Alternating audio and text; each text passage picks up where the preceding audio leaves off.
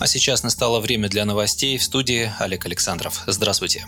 Российские регионы получат новые дотации от государства для преодоления последствий экономического кризиса. Премьер-министр Михаил Мишустин дал поручение Минфину распределить третий транш среди субъектов Федерации на 100 миллиардов рублей. Средства направят для компенсации потерь налоговых и неналоговых доходов региональных бюджетов в связи с пандемией новой коронавирусной инфекции в текущем финансовом году и плановом периоде, говорится на сайте правительства. Ранее Минфин сообщал, что усовершенствует методику распределения финансовой поддержки регионам.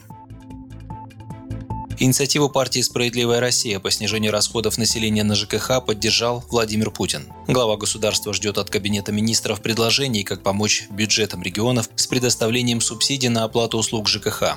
Как говорится в перечне поручений, опубликованном в пятницу на сайте Кремля, предложение следует представить до 1 ноября текущего года. Это поручение Путин дал по итогам встречи с членами рабочей группы по подготовке предложений к внесению поправок в Конституцию Российской Федерации, состоявшейся 3 июля. Тогда глава государства говорил о необходимости подумать, как поддержать граждан, уровень доходов которых снижается. Говоря о проблеме неравенства размеров субсидий на ЖКХ семьям с низкими доходами, Путин назвал эту тему чрезвычайно важной и очень чувствительной для людей. Он обратил внимание, что разница в этом показателе между регионами зависит от собственных возможностей субъекта федерации. Накануне стало известно, что Минстрой и Минтруд проработали вопрос о снижении федерального стандарта максимально допустимой доли расходов граждан на оплату жилого помещения и коммунальных услуг в совокупном доходе семьи с 22% до 15%. 2 с лишним года назад «Справедливая Россия» внесла в Госдуму законопроект, который сокращал максимальную долю семейных расходов на ЖКХ до 15%. Как пояснил лидер СР Сергей Миронов, справоросы исходили из того, что для большинства россиян слишком обременительно тратить почти четверть семейного бюджета на коммуналку. Государство должно изменить ситуацию, которая сейчас приводит лишь к росту неплатежей.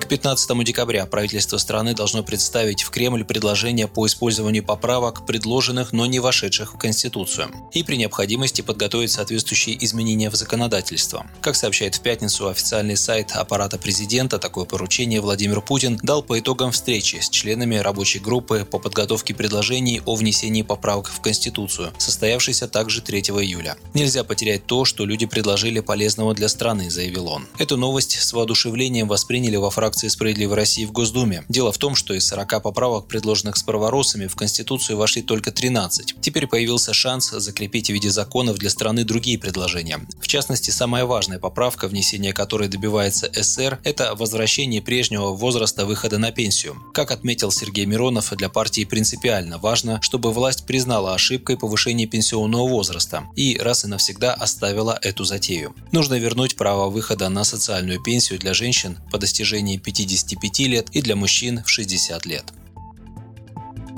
Вместо алкозамка для водителей впору задуматься о блокираторе для сомнительных инициатив чиновников. В такой резкой форме лидер «Справедливой России» оценил предложение Минпромторга об обязательной установке в новые автомобили так называемых алкозамков – детекторов паров спирта, блокирующих запуск двигателя транспортного средства. Трудно предугадать, что завтра придумают наши креативные чиновники. Например, предложат встроить в кресло электрошокер, который будет срабатывать, когда водитель говорит по мобильному. А почему бы нет? Мы так быстро всех отучим болтать за рулем. Мрачно иронизирует Сергей Миронов. Большинство водителей – нормальные люди, которые не собираются пьяными садиться за руль. Почему они должны платить за это чудо техники, задается вопросом политик. А если гаджет отреагирует на квас, кефир, санитайзер, салфетки для стекол или лекарства? Разумеется, нас будут заверять, что алкозамок не обмануть, но гладко бывает только на бумаге. Что касается безответственных любителей покататься под хмельком, то у нас наверняка найдутся кулибины, которые придумают антизамок, и потом придется придумывать санкции за их использование. Давайте лучше не начинать эту сомнительную эпопею, а эффективно использовать имеющиеся средства для борьбы с пьянством на дорогах, предложил парламентарий.